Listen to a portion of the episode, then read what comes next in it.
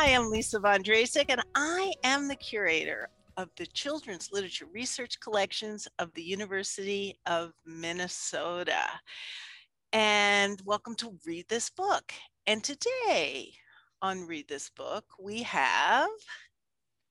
Hi, I'm Lacey McMillan. I am a library assistant for the university libraries, mostly working in Wilson Library.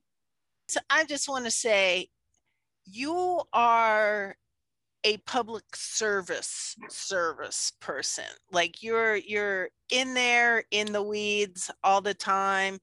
And so i just want to take this moment to honor the work you do because truly truly as someone who you know worked the central library in brooklyn new york on the weekends that's the kind of work it is. It's it's you show up and you help as best you can. And I was just asking someone, so are you the person when I come to the library and I'm lost and I don't know what I'm doing? It's you.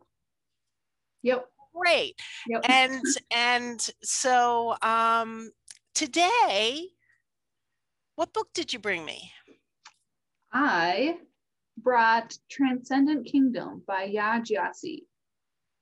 Can you say a little bit about the author?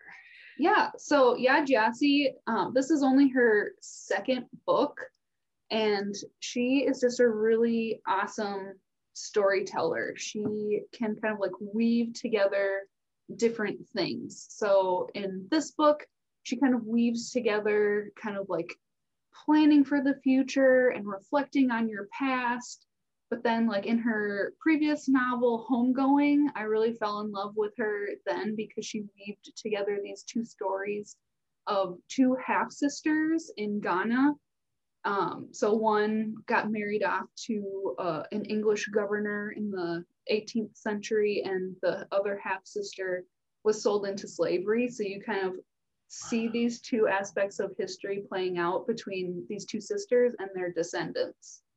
So epic. really cool. Yep.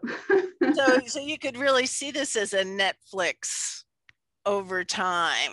Mm-hmm. it would yeah it's it's really cool and um you know sometimes you know a lot of fiction is hard for me to read if it's not like a really quick plot but just the way that she writes her stories is just so captivating. So so her so that was the plot of her first one. That was a recap of her first one. Tell me a little bit about this one. So, Transcendent Kingdom is about a young woman named Gifty, and she's the daughter of Ghanaian immigrants. So, Gifty is working towards her neuroscience PhD at Stanford University, and she's trying to finish her thesis on um, the neural pathways of reward seeking behavior uh-huh. So, you know, tracing addiction and depression, like in your brain, basically. Um, and then she's also trying to take care of her mother who is suffering from depression. So she's kind of like trying to like balance all of these things. Uh, and she's also reflecting on her childhood growing up in Alabama. So, you know, she's reflecting on some of the racism that she's occurred throughout her lifetime, um, but also especially her brother dying of an opioid overdose. Wow, there's a lot going on there. So her research actually connects with her brother's struggle as well as her mother's depression. That's mm-hmm. amazing. Um, if I'm a person, hold up the book again. If I'm a person, I might say that looks pretty dense. That's a lot of, it's a big show me the spine there. That's a big book. Did you find that that as uh, a a, a, a uh, engaging read that that you can you can put it down now.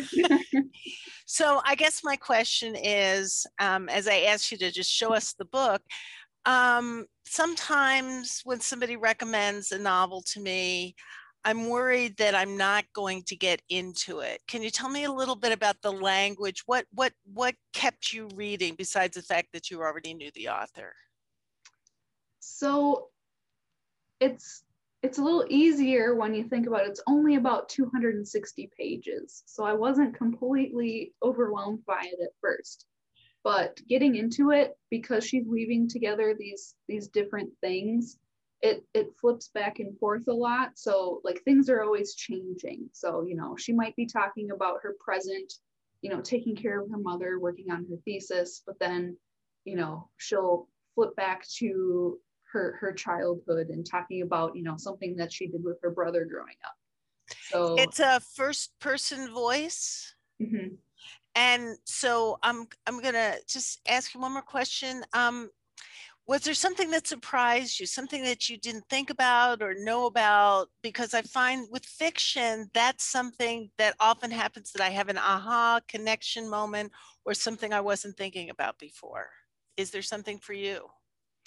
Yeah, I think one there's a lot of themes to unpack in this book about relationships and and things like that, but I think the one that really struck me was this kind of like science versus faith theme throughout the book because you know in growing up in Alabama um you know she she grew up very religious and then is now becoming a scientist and I think that's you know the science and the importance of science is a really important theme in this book, and I think it's especially important these days.